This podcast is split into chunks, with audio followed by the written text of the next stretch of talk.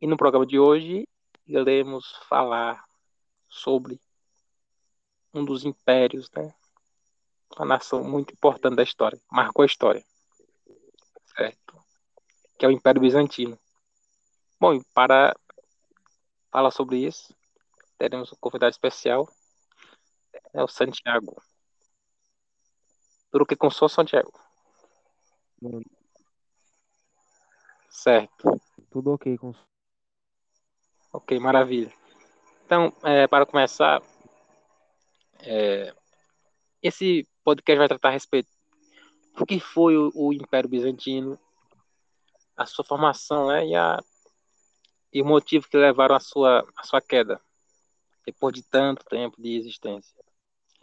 Bom, é, o Império Romano do Oriente, também conhecido como Império Bizantino, conseguiu a façanha de perdurar por tantos séculos é, por vários elementos, como a construção de uma capital, de nome Bizâncio, que tempos depois foi renomeada e passou a ser chamada de Constantinopla, em posição estratégica, colocada em posição estratégica, né? Foi capaz de administrar o território com mais eficiência, o que resulta, né? O que resultou em bons resultados, tanto na área militar quanto na econômica.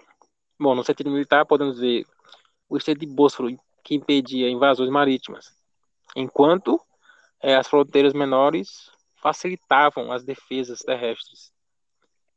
É, sob o comando de Justiniano, o Império Romano do Oriente conseguiu conquistar terras e pontos importantes do território, o que fez o mesmo é, ter ou, ou alcançar sua extensão máxima certo? Isso foi uma breve perspectiva, né?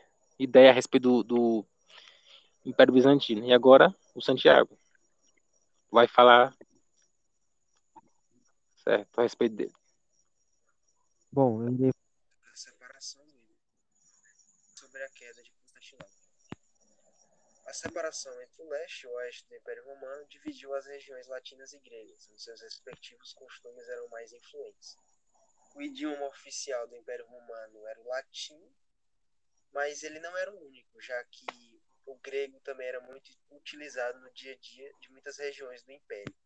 Não é à toa que em 610 ele substituiu o latim e se tornou o idioma oficial do Império Bizantino. Haviam outras diferenças entre os dois povos, sendo uma delas a religião, já que no oeste predominava a Igreja Católica inspirada em Roma, e que utilizava o latim, e no leste predominava a ortodoxa, que possuía 14 jurisdições diferentes. Essa diferença gerou a Grande Cisma, que foi um acontecimento gerado quando as duas igrejas condenaram uma a outra. Bom, o Império Bizantino Romano, só que tendo rompido com o Ocidente, visto como inimigo pelos cristãos do mesmo. Por possuir uma posição estratégica, Constantinopla tal do Império Bizantino vivia foi vítima de inúmeras tentativas de invasão. isso não manter e nem recuperar a riqueza que já havia possuído, levando em conta a perda de seus mercadores, nobres etc. Foi progressivamente perdendo seus territórios Os búlgaros e sérvios, e a cidade foi tomada pelos otomanos, tornando-se a capital dos mesmos. E foi é assim que depois de cerca de 1500 anos, o Império basicamente deu fim. Tudo certo?